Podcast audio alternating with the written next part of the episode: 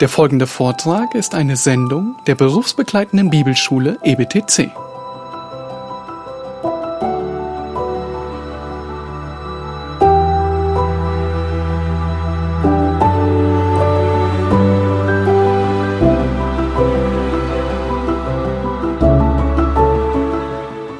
Jetzt äh, ebenso Frage der Abschreibfehler. Natürlich, das weckt Probleme, hat mich auch jemand darauf angesprochen.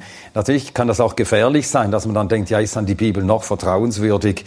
Und das ist ein, ein Problem, über das man gründlich nachdenken muss. Und wie kommt es, dass wir zum Neuen Testament dann noch äh, viel deutlicher Handschriften haben, die verschiedene Lehrsorten haben. Das sind Tatsachen.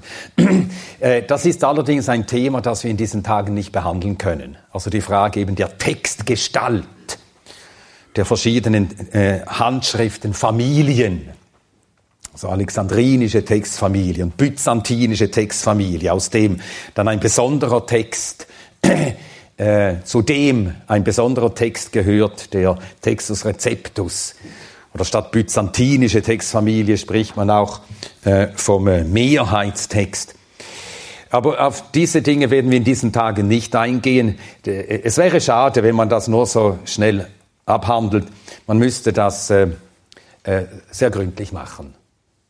Denn sonst ist einem auch nicht geholfen. Und darum verzichte ich darauf. Ich müsste mich auch selber noch viel mehr in diese Materie einzulesen, um, äh, um äh, gefestigte Positionen auch vertreten zu können. Aber ich kann euch eine Empfehlung geben. Ich nehme das Buch morgen mit und zeige es euch von Martin Heide. Er ist jemand, der sich wirklich auskennt und der nicht nur vom grünen Tisch her argumentiert, sondern der selber Hand mit Handschriften arbeitet. Also Handschriften vom Mehrheitstext und andere in der Hand hat und mit ihnen arbeitet. Also der wirklich am Stoff arbeitet und der hat ein sehr gutes Buch zu dieser Sache geschrieben. Und äh, er hat die genau gleiche Bibelhaltung wie wir alle hier. Also kein Zweifel ähm, an der Irrtumslosigkeit der Schrift, an die, und die äh, vollumfängliche göttliche Autorität der Schrift in allen Stücken. Das kann ich euch dann eben dann nur als Literaturempfehlung liefern. Und dann noch ein äh, Buch darüber, das in einfacherer Form geschrieben ist, aber auch sehr hilfreich ist. Werde ich morgen äh, euch vorstellen. Ja, jetzt äh, wollen wir uns einigen äh, Stellen aus dem Neuen Testament zuwenden, wo äh, schon sehr früh, schon in der Antike, haben Gegner des Christentums auf angebliche Widersprüche in den Evangelien hingewiesen. Die Reden Jesu. Lesen wir Matthäus Kapitel 6. Matthäus Kapitel 6, die Verse 9 bis 13. Betet ihr nun so, unser Vater, der du bist in den Himmeln, geheiligt werde dein Name, dein Reich komme, dein Wille geschehe wie im Himmel, so auch auf der Erde. Unser nötiges Brot gib uns heute und vergib uns unsere Schuld, wie auch wir vergeben unseren Schuldnern oder Schuldigern und führe uns nicht in Versuchung, sondern errette uns von dem Bösen und das vergleichen wir jetzt mit Lukas Kapitel 11.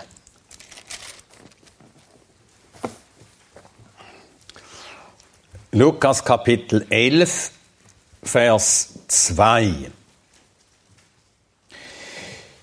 Lukas 11, Verse 2 bis 4. Er sprach zu ihnen, wenn ihr betet, so sprecht, Vater, geheiligt werde dein Name, dein Reich komme unser nötiges Brot gib uns täglich und vergib uns unsere Sünden, denn auch wir selbst vergeben jedem, der uns schuldig ist und führe uns nicht in Versuchung.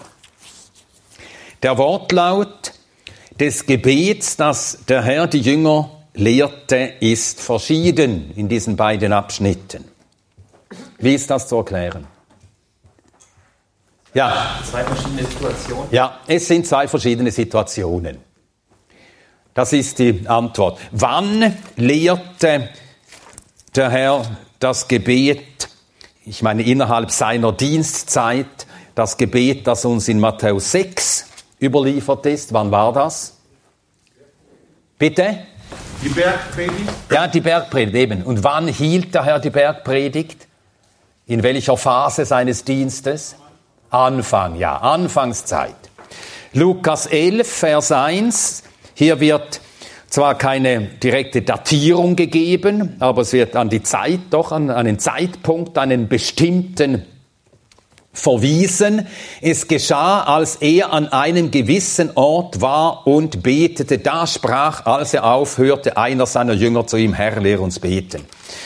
Und wann war das? Wie können wir das zeitlich einordnen? Im Lukas-Evangelium? Das ist ja auf dem Weg schon nach Jerusalem, nach Kapitel 9, 51. Ganz richtig. Das ist auf dem Weg, auf sein, dem Weg zu seinem letzten Besuch in Jerusalem, also in der Endphase seines öffentlichen Dienstes. Und es ist selbstverständlich, dass jeder Lehrer, jeder Prophet hat bei verschiedenen Gelegenheiten die gleichen Lehren vermittelt, aber im Wortlaut variiert man. Das macht jeder. Und so ist das gar kein wirklicher Widerspruch. Dann zu den Werken Jesus. Es werden Werke des Herrn beschrieben von seinen Wundern. Und diese Berichte, die decken sich nicht Wort für Wort. Schlagen wir auf Matthäus Kapitel 8. Matthäus Kapitel 8. Wir lesen die Verse 5 bis 13. Matthäus 8, die Verse 5 bis 13.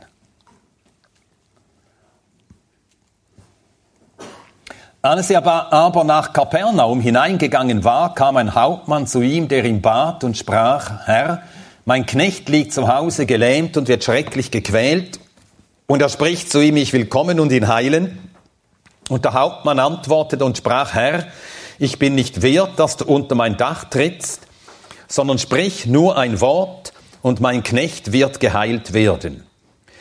Denn auch ich bin ein Mensch unter Befehlsgewalt und habe Soldaten unter mir, und ich sage zu diesem geh, und er geht, und zu einem anderen komm, und er kommt, und zu meinem Knecht tu dies, und er tut es. Als aber Jesus es hörte, verwunderte er sich und sprach zu denen, die nachfolgten, Wahrlich, ich sage euch selbst, nicht in Israel habe ich so großen Glauben gefunden.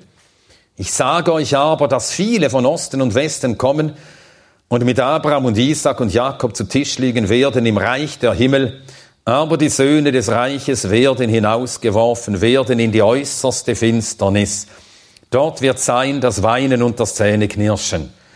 Und Jesus sprach zu dem Hauptmann, geh hin, dir geschehe, wie du geglaubt hast, und sein Knecht wurde geheilt in jener Stunde. Dann lesen wir dazu den Parallelbericht in Lukas Kapitel 7.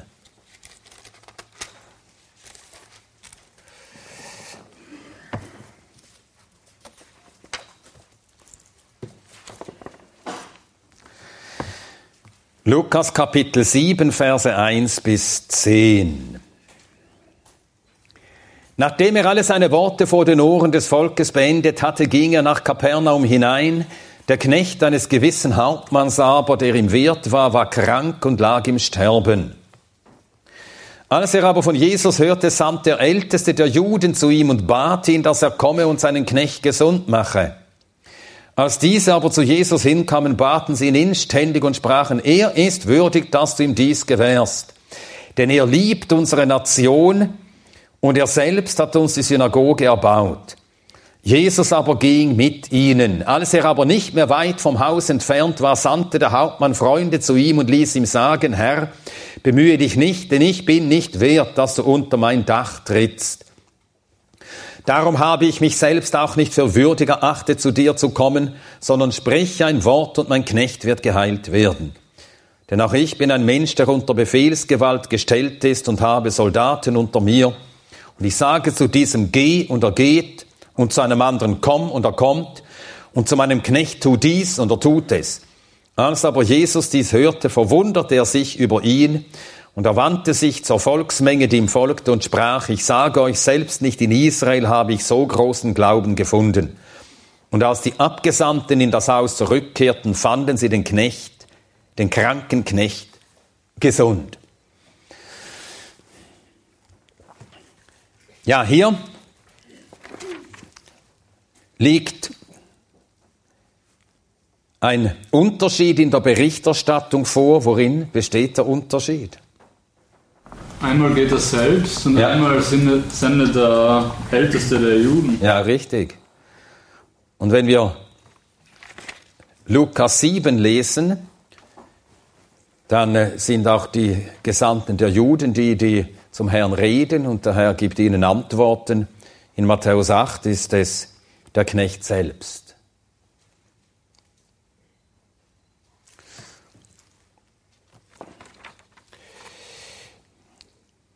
Der Pfarrer Helmut Burkhardt, der ist Lehrer für Dogmatik am Theologischen Seminar Krishona.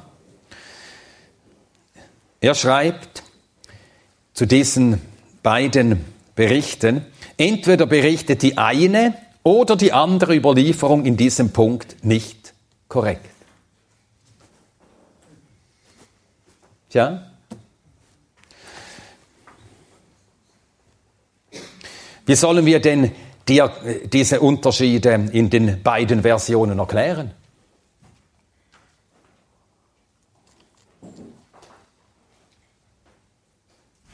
Ja, vielleicht, die waren von ihm bevollmächtigt. Ja. Deswegen sprachen die auch wie, also als wäre es er. Ja, die Abgesandten, die sprechen und handeln im Namen des, äh, äh, dessen, der sie sandte. Und das kommt auf das Gleiche heraus, als ob er selber geredet hätte. Der Hauptmann sprach durch seine Abgesandten. Matthäus reduziert das ganze Geschehen aufs Wesentliche. Also einfach die Worte des Hauptmanns und die Antwort des Herrn. Lukas schildert den Verlauf detaillierter. Tja. Ja, Vielleicht kann man das so vergleichen, es ist genauso mit. Und David baute den Tempel. Im Endeffekt hat er ihn dann nicht selber gebaut, sondern seine Knechte. Und genauso hier bei dem Hof. genau. Cäsar pontem fecit, das lernt man ja im Lateinunterricht. Cäsar baut eine Brücke. Ach wo? Er stand da, der Feldherr. Schaute zu. Ja.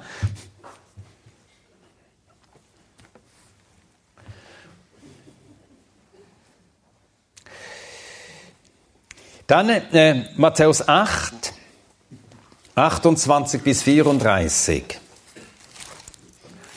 Matthäus 8, 28 bis 34.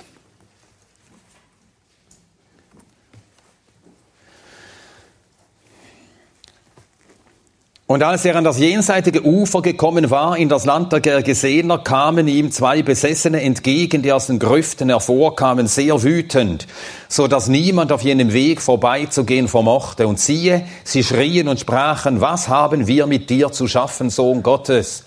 Bist du hierher gekommen, um uns vor der Zeit zu quälen? Es war aber fern von ihnen eine Herde vieler Schweine, die weidete, die Dämonen aber baten ihn und sprachen, wenn du uns austreibst, so sende uns in die Schweineherde. Und er sprach zu ihnen, geht hin. Sie aber fuhren aus und fuhren in die Schweine. Und siehe, die ganze Herde stürzte sich den Abhang hinab in den See, und sie kamen in dem Gewässer um. Die Hüter aber flohen und gingen in die Stadt und verkündeten alles, auch das von dem, den Besessenen.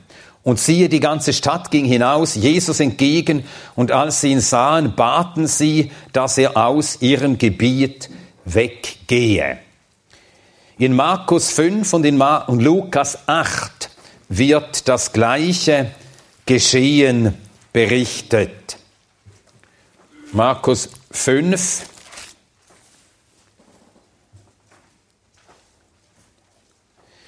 Vers 1 und folgende. Und sie kamen an das jenseitige Ufer des Sees ins Land der Gadarener oder Gerasener. Und als er aus dem Schiff gestiegen war, kam ihm sogleich aus den Grüften ein Mensch mit einem unreinen Geist entgegen und so weiter. Lukas 8.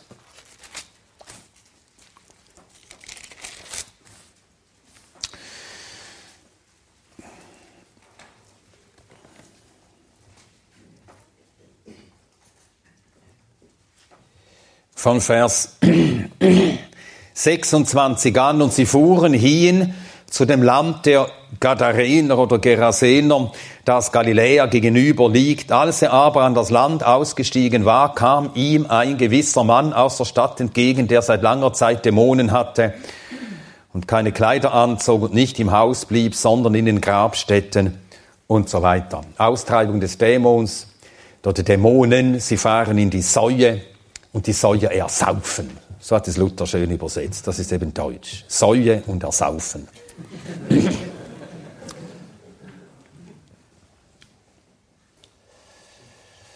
Ja, Matthäus sagt, es seien zwei gewesen, Markus und Lukas, es sei einer gewesen. Was stimmt jetzt? Der Lukas hat einfach den, den Ärgeren oder den Schlimmeren als Beispiel hergenommen. Er ist nicht auf beide eingegangen. Ja. Matthäus berichtet von beiden. Richtig. Es waren zwei, Markus und Lukas, die beschreiben das Ergehen eines dieser beiden. Kann man auch sagen, dass der, der dann von Markus und Lukas beschrieben wird, der ist, der dann auch positiv reagiert hat und sich zu den Füßen Jesus setzte, während der andere einfach befreit wurde und wegging? Das könnte sein, könnte sein, ja. Dass sie deshalb das Gewicht auf ihn allein legen, den Scheinwerfer auf ihn richten. Ja. Das wäre eine plausible Erklärung, warum sie das taten.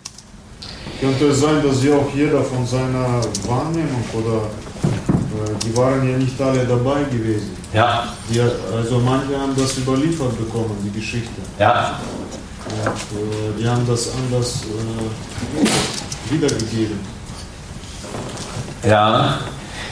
Oder die, die Teile, die wichtig für sie waren, haben sie uns weitergegeben und Matthäus hat Gut, eben die Teile, die für Sie wichtig waren. Sie haben eine Auslese getroffen. Das haben Sie auf jeden Fall gemacht. Und so haben nicht immer alle alles überliefert, was sie wohl wussten. Sie haben sicher gewusst, wie es war, aber eine Auswahl getroffen aus all dem Stoff, den äh, sie kannten und der ihnen zur Verfügung stand. Dann die nächste Frage, die man sich stellen darf, man hat nicht immer eine Antwort. Warum haben Sie so ausgewählt nur von einem gesprochen? Und eine mögliche Antwort wäre eben die, Sie haben den beschrieben, der dann zu Füßen des Herrn blieb, ihm auch nachfolgen wollte und ihn nachher in seiner Heimat verkündigte. Ja. Dann eine nächste Episode, Matthäus 20, Verse 29 bis 34. Matthäus 20, Verse 39 bis 34. 29, Matthäus 20, 29 bis 34.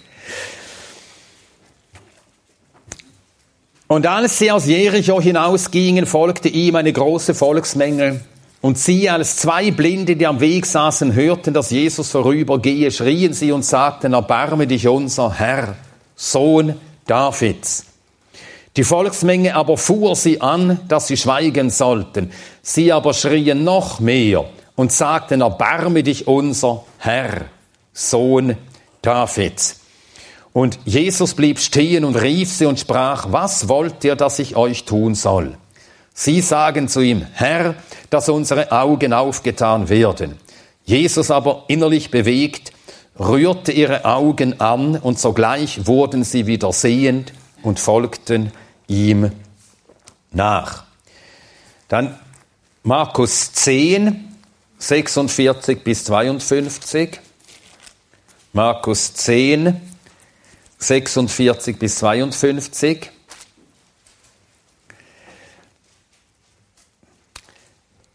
Und sie kommen nach Jericho, also der Ort ist der gleiche.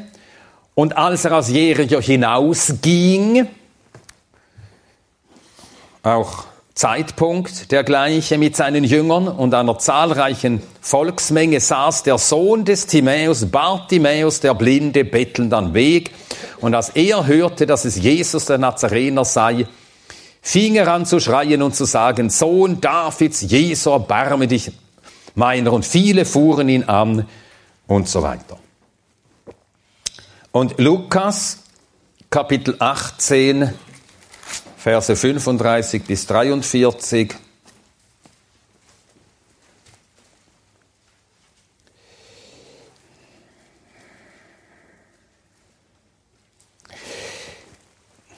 Es geschah aber, als er sich Jericho näherte, dass ein gewisser Blinder bettelnd am Weg saß. Als er aber eine Volksmenge vorbeiziehen hörte, erkundigte er sich, wer das sei.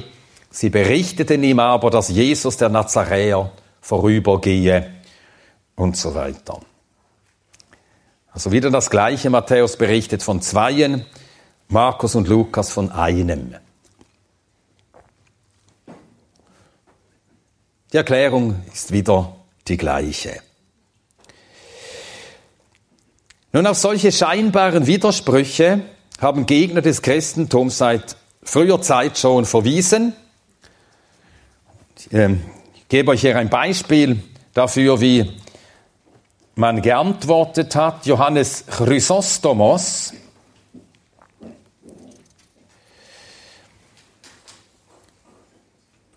Er bringt folgendes Beispiel. Äh, sagt euch der Name Johannes Chrysostomos etwas.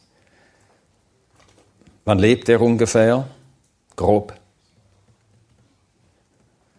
Viertes Jahrhundert. Die genauen Daten 354 bis 407. Er war in Antiochien, wirkte dort als Verkündiger. Und weil er eine solch phänomenale Rednergabe hatte, gab man ihm den Beinamen Chrysostomos. Mit der Bedeutung Goldmund. Chrysos, Gold, Stomos, Mund. Stoma, verzeiht. Stoma heißt Mund. Aber in einem zusammengesetzten Wort wird es zum Adjektiv und dann bekommt es eine Adjektivendung. Chrysostomos. Also, Goldmund. Goldmundiger, der einen goldenen Mund hat, bedeutet das. Ja, und dieser Johannes Chrysostomos äh, bringt folgendes Beispiel. Einer der Evangelisten hat berichtet, dass Christus das Kreuz trug. Ein anderer, dass Simon von Kyrene es trug. Aber das ist kein Widerspruch. Eben, andere haben gesagt, seht ihr, Widerspruch in euren heiligen Büchern. Aber das ist kein Widerspruch. Fragst du, wie das denn kein Widerspruch sein solle? Dass es einmal heißt, dass er das Kreuz trug, dann ein anderes Mal, dass er es nicht trug. Beides geschah. Als sie das Prätorium verließen, trug Christus das Kreuz. Als sie weitergingen, nahm ihm Simon das Kreuz ab und trug es. Einfache Erklärungen. Und das zeigt uns, wie Leute auch Widersprüche suchen wo man gar keine sehen muss und gar keine vorliegen.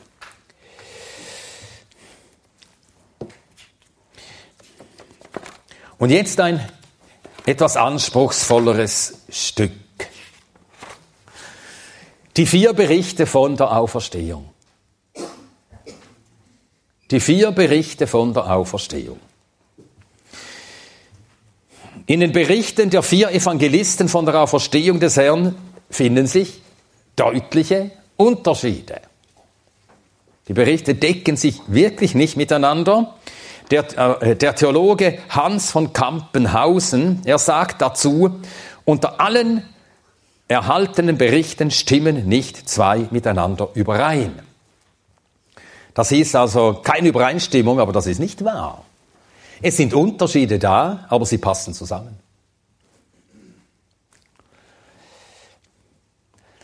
Die äh, Widersprüche, die viele hier sehen wollen, die fallen in nichts zusammen, wenn man die einfache Tatsache berichtet, dass nicht nur ein Besuch am Grab stattfand, sondern mehrere.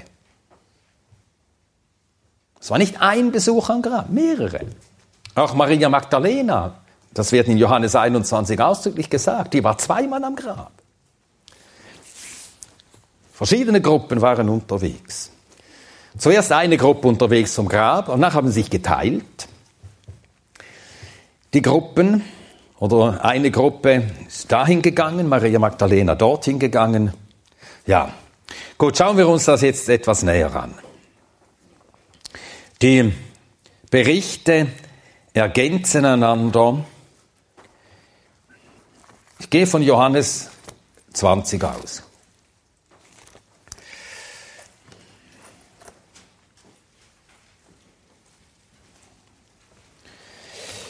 Johannes Kapitel 20.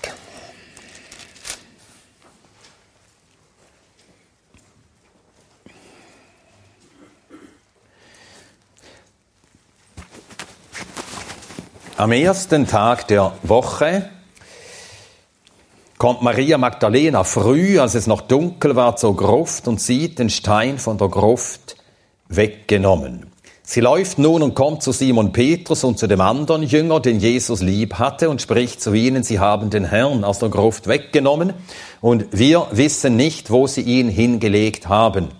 Da ging Petrus hinaus und der andere Jünger, und sie gingen zu der Gruft. Die beiden aber liefen zusammen, und der andere Jünger lief voraus, schneller als Petrus, und kam als erster zu der Gruft. Und sich Vornüber bückend sieht er die Leinentücher liegen, doch ging er nicht hinein. Da kommt auch Simon Petrus ihm folgend und ging in die Gruft hinein und sieht die Leinentücher liegen und das Schweißtuch, das auf seinem Haupt war, nicht bei den Leinentüchern liegen, sondern für sich zusammengewickelt an einem Platz. Dann gingen nun, da ging nun auch der andere Jünger hinein, der als erster zu der Gruft gekommen war und er sah und glaubte, denn sie kannten die Schrift noch nicht, dass er aus den Toten auch verstehen musste. Da gingen die Jünger wieder heim. Maria aber stand bei der Gruft draußen und weinte. Nun hier stellen wir schon mal fest, Maria Magdalena zweimal am Grab. Sie ist am Grab, geht und nachher berichtet davon Petrus und Johannes, nur diesen beiden, steht nicht den Aposteln, Petrus und Johannes. Die gehen hin und sehen es und dann steht im Vers 10, da gingen die Jünger wieder heim. Diese beiden gingen also dahin, wo sie vorher gewesen waren. Offensichtlich waren die beiden zusammen irgendwo gewesen, nicht miteinander. Die beiden. Und dann, Maria ist ihnen aber gefolgt, den beiden. Als sie hingingen, sie zum ersten Mal, geht sie zum zweiten Mal hin, denn so steht hier im Vers 11, sie stand bei der Gruft draußen und weinte. Und dann notieren wir noch etwas in diesem Abschnitt. Im Vers 1 steht, Maria Magdalena, sie kommt zur Gruft und sieht. Stein von der Gruft weggenommen. Dann läuft sie zu Petrus und zum anderen Jünger, nämlich zu Johannes, und spricht zu ihnen, sie, Vers 2, haben den Herrn aus der Gruft genommen und wir wissen nicht, warum sagt sie wir? Ja, sie war nicht allein. Sie war in einer Gruppe von Frauen. Aber nur sie wird erwähnt. Das ist überhaupt die Art des Johannes, immer Einzelne herauszugreifen. Nikodemus, ein Einzelner kommt zu ihm, die Frau, die Samariterin am Brunnen, eine einzelne Frau, der Blindgeborene, ein Einzelner, mit dem der Herr spricht. Und so greift der Einzelne heraus, hier auch, sie, Maria Magdalena.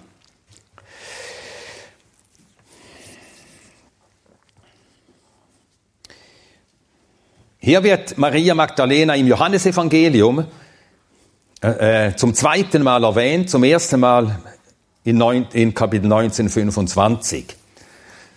Sie war zusammen mit den Frauen, die am Fuß des Kreuzes standen. Aus Lukas 8, 2 wissen wir, dass der Herr sie aus einem furchtbaren Gefängnis befreit hatte. Sieben Dämonen waren aus ihr ausgefahren und darum war ihre Liebe zum Herrn, ihrem Befreier, sehr groß. Und darum machte sie sich früh auf. Noch vor Anbruch des Tages, also am ersten Tag der Woche, noch vor Anbruch des Tages, um den Herrn zu suchen.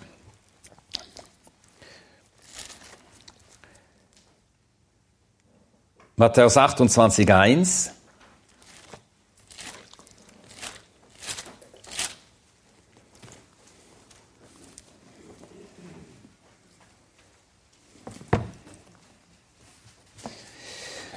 Matthäus 28, 1.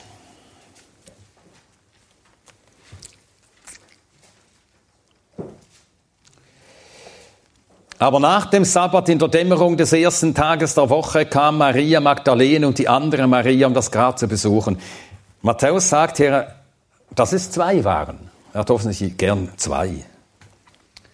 In seinen Berichten, ja, hier wieder zwei. Aus Markus wissen wir, dass es aber noch mehr waren. Markus 16, 1.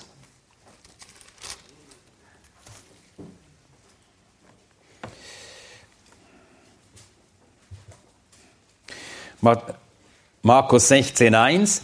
Und als der Sabbat vergangen war, kauften Maria Magdalene und Maria, die Mutter des Jakobus und Salome, wohlriechende Gewürzsalben, um zu kommen, um ihn zu salben. Und sehr früh am ersten Tag der Woche kommen sie zu der Gruft. Also werden schon drei genannt. Dann Lukas Kapitel 24.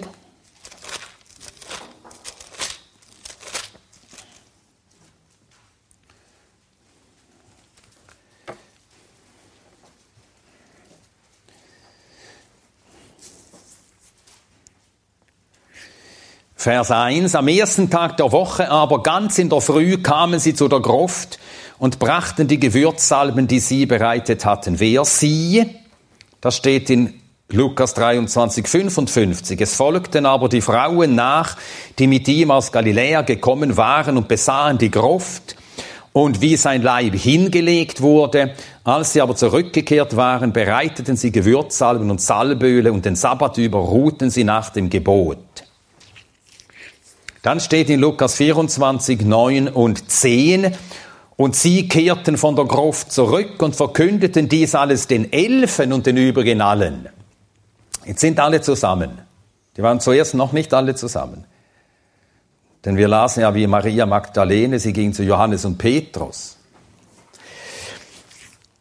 Und dann wird im Vers 10 gesagt, es waren aber Maria Magdalene und Johanna und Maria, die Mutter des Jakobus und die übrigen mit ihnen. Also eine ganze Anzahl.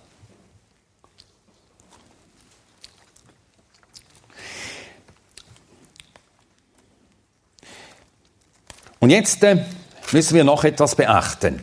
Denn ein Stolperstein ist noch da. Markus 16, Vers Verse 1 und 2. Noch einmal. Brachten wir jetzt den Zeitpunkt.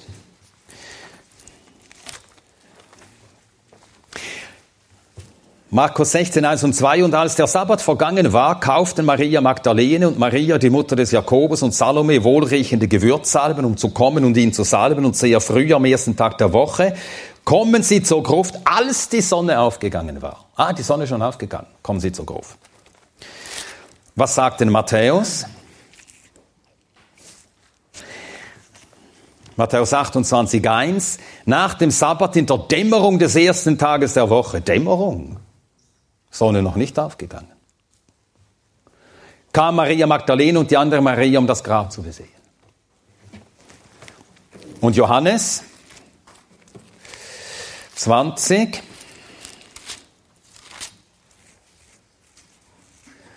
Vers 1.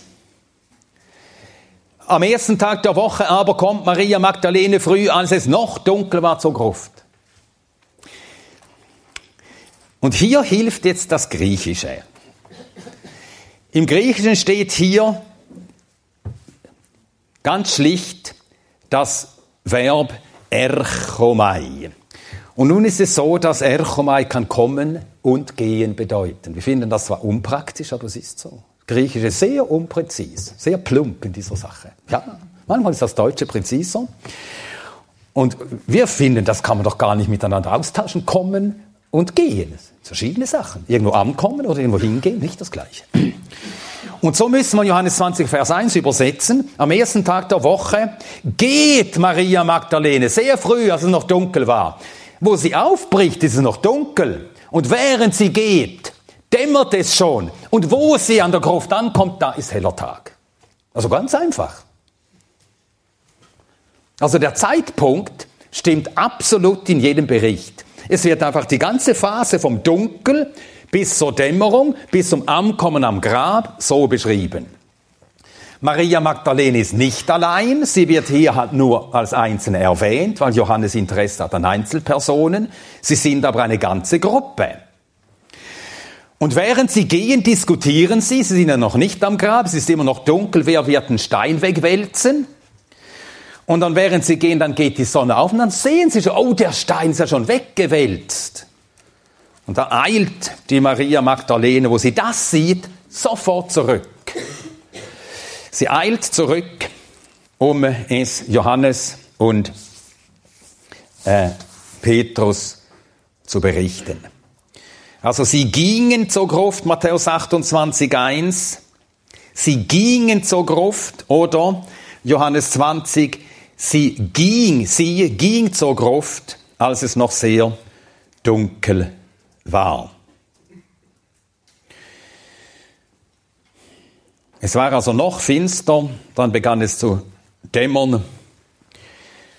Und so, wo sie beim Grab ankommen, ist die Sonne schon aufgegangen, wie Markus 16, Vers 2 ganz deutlich sagt. Sehr früh am ersten Tag der Woche kommen sie zur Gruft. Dort, wo sie ankommen, war die Sonne schon aufgegangen. Und da fragten sie sich, wer wird den Stein wegnehmen? Und sie wussten nicht, dass ein Engel vom Himmel schon herabgekommen war und ihn weggewälzt hatte. Matthäus 28, 2. Aber dort, wo sie in Sichtweite sind, es ist schon hell, da heißt es in Johannes 20, 1, da sieht sie den Stein von der Gruft weggenommen. Nun, der Stein musste ja nicht weggewälzt werden, damit der Herr aus dem Grab äh, gehen konnte, sondern das war nur ein Zeugnis dafür, das Grab ist leer, könnt hineingehen und schauen. Für ihn war natürlich ein Grabstein, also ein vor das Grab, vor die Gruft gewälzter Stein, so wenig ein Hindernis wie die Mauern nach der Auferstehung. Und der Engel, der den Stein weggewälzt hatte, er sagte zu den Frauen, Matthäus 28, 2, zu den Frauen, Mehrzahl, Siehe, da geschah ein großes Erdbeben, denn ein Engel des Herrn kam aus dem Himmel herab und trat hinzu, wälzte den Stein weg und setzte sich darauf. Vers 6, er ist nicht hier, denn er ist auferstanden. Das sagte den Frauen. Der Engel hob an und sprach zu den Frauen, fürchtet euch nicht, ich weiß, dass ihr Jesus, den Gekreuzigten, sucht, er ist nicht hier, denn er ist auferstanden.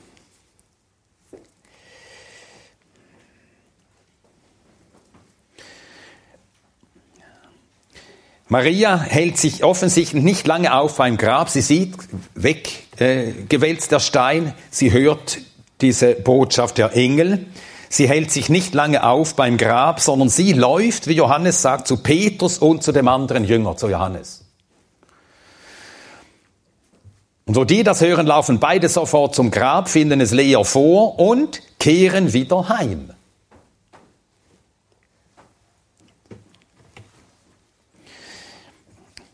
Und eben als die beiden Jünger zum Grab liefen, war Maria ihnen gefolgt und sie blieb noch beim Grab. Und da erscheint ihr der Herr und gibt ihnen den Befehl, es den Jüngern zu melden. Also jetzt nicht nur Petrus, Johannes, den Jüngern zu melden. Johannes 20.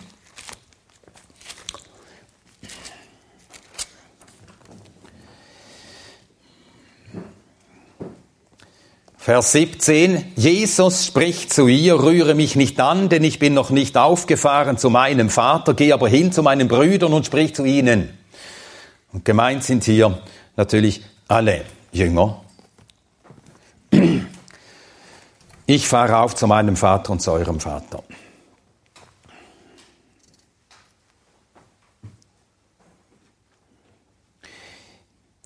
Markus 16, 9 bis 14 ergänzt diesen Bericht.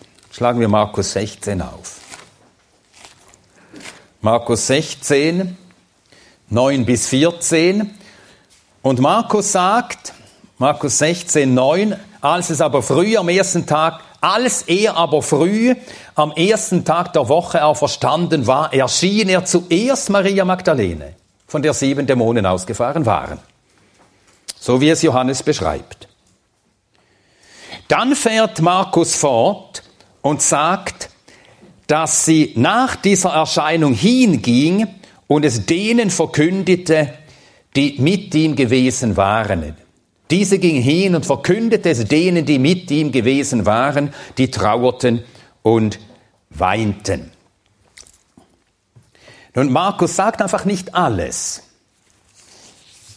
Er sagt nicht, dass Maria äh, zuerst äh, Petrus und Johannes holte und dann äh, die zum Grab gingen und sie nachher wieder zum Grab gingen und der Herr ihm erst dann erschien und sie dann den Auftrag bekam, es den Brüdern allen zu sagen, Markus nur dieses letzte Fest, nachdem der Herr ihr erschienen ist, wurde sie gesandt, es äh, denen zu verkünden, die mit ihm gewesen waren. Markus 16, Vers 10. Aber kann es sein, dass Ja. sie dann tatsächlich nicht geglaubt haben, obwohl sie das Grab schon leer gesehen hatten, also der Petrus und der Johannes? Ja, ähm, es ist genau die Frage.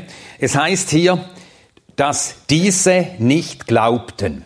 Diese gingen hin und verkündeten es denen, die mit ihm gewesen waren, die trauerten und weinten. Und als jene hörten, dass er lebe und von ihr gesehen worden sei, glaubten sie es nicht. Ich nehme an, dass Petrus und Johannes in dem Augenblick noch nicht da waren. Und sie es einfach einer Frau und Frauen überhaupt nicht glauben mochten. Tja.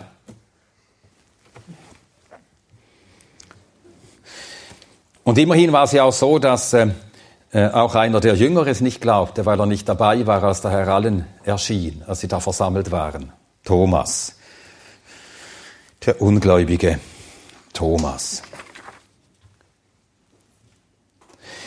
Nun berichtet Matthäus, jetzt müssen wir das auch aufschlagen, denn das scheint sich eben zu beißen mit Johannes 20, aber es scheint sich nur zu beißen. Johannes 20, da berichtet ja eben Matthäus, dass der Herr nicht Maria Magdalene vor dem Grab erschien, sondern der Frauengruppe. Also Maria war in einer ganzen Gruppe. Und dann lesen wir davon, dass die Frauen, nachdem die Engel, der Engel ihnen gesagt hat, dass Christus auferstanden sei, Matthäus 28, 7, und geht eilends hin, sagt es seinen Jüngern, dass er von den Toten auferstanden ist. Und dann Vers 9, Vers 8, und sie gingen eilends von der Gruft weg mit Furcht und großer Freude und liefen, um es seinen Jüngern zu verkünden. Als sie aber hingingen, um es seinen Jüngern zu verkünden, siehe, da kam Jesus ihnen entgegen und sprach, sei gegrüßt. Sie traten aber herzu, umfassten seine Füße und huldigten ihm. Da spricht Jesus zu ihnen, fürchtet euch nicht, geht hin, verkündet meinen Brüdern, dass sie hingehen sollen nach Galiläa und dort werden sie mich sehen. Das erklärt man am besten so, die ganze Frauengruppe mitsamt Maria Magdalena kamen zum Grab. Maria sieht, der Herr ist nicht da, das Grab leer. Und dann läuft sie sofort zu Johannes und zu Petrus. Die anderen Frauen, die bleiben in einer Gruppe zusammen. Und während Maria Magdalene zu Johannes und Petrus läuft und die zum Grab laufen und sie dann vor dem Grab steht und weint und der Herr ihr erscheint, sind die anderen Frauen unterwegs und dort sehen sie dann auch den Herrn. Es sind also zwei Begegnungen, die der Herr einmal dieser Gruppe gewährt oder zuvor der Maria Magdalene gewährt.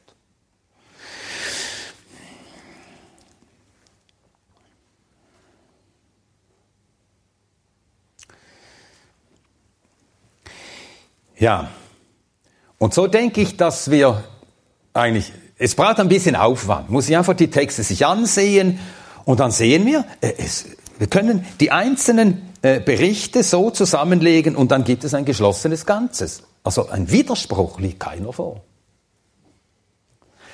Aber man muss eben das grundsätzliche Vertrauen haben und sich dann auch die Mühe geben, zu lesen und zu vergleichen. Aber wenn man dieses, äh, diesen guten Willen, diesen Vorsatz nicht hat, dann will man die Widersprüche ja sehen. Denn man will ja nicht glauben, dass der Herr auferstanden ist.